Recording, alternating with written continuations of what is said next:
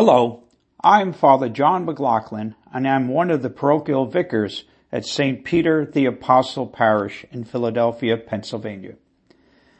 At the beginning of the third session of the Second Vatican Council, Pope Paul VI announced that the Blessed Virgin Mary should and would be honored under the title of the Mother of the Church, since from Jesus' conception until his death, Mary was united with him in his work of salvation as she nurtured the beginnings of the church.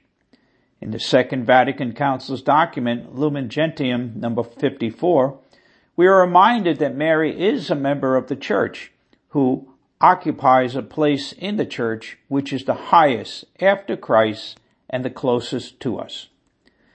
On February 11, 2018, the Congregation for Divine Worship and the Discipline of the Sacraments issued a decree implementing Pope Francis's recommendation that the memorial of the Blessed Virgin Mary, Mother of the Church, be officially inscribed in the general Roman Church calendar as an obligatory memorial and be observed on the Monday following Pentecost.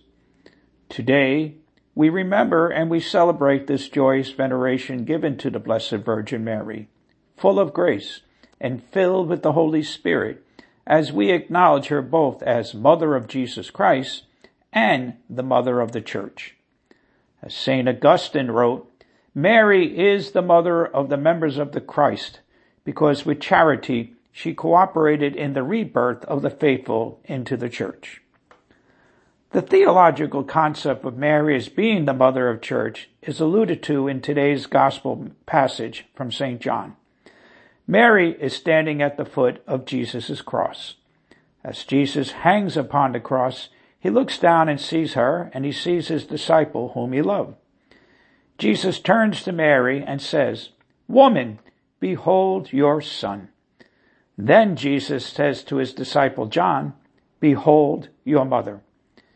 In doing so, Jesus chooses to give us his mother to be our mother. And so Mary now is connected to us as Mary always brings us to Jesus. Mary continues to pray before God for the church and for all humanity. In the words of Pope Paul VI, Credo of the people of God, we believe that the Holy Mother of God, the new Eve, the Mother of the Church, continues in heaven to exercise her maternal role on behalf of the members of Christ.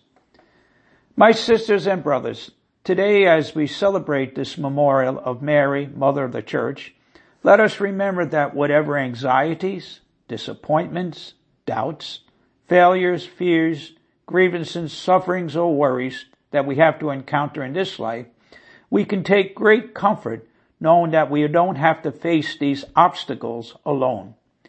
We will always have our beloved advocate, our Mother Mary, who will be there to intercede for us in our troubled times, as she will bring our prayers and our petitions to her Son, Jesus Christ.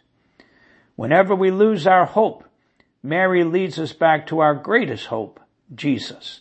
Whenever we lose our way, Mary brings us back directly to Jesus. And when nothing seems to make sense, Mary places our wounded hearts into her hands, reassuring us that all will be fine since Jesus and Mary will never abandon us or leave us as orphans. And so, my dear sisters and brothers, the next time you find yourself struggling, worrying, or feeling a sense of hopelessness, take a moment and turn to the Blessed Virgin Mary, Mother of the Church, our mother, and pray the beautiful Memorare prayer. Remember, O most gracious Virgin Mary, that never was it known that anyone who fled to thy protection, implored thy help, or sought thy intercession was left unaided. Inspired by this confidence, I fly unto thee, O Virgin of Virgins, my mother. To thee I come, before thee I stand, sinful and sorrowful. O Mother of the Word incarnate, despise not my petitions, but in thy mercy hear and answer me. Amen. God bless you.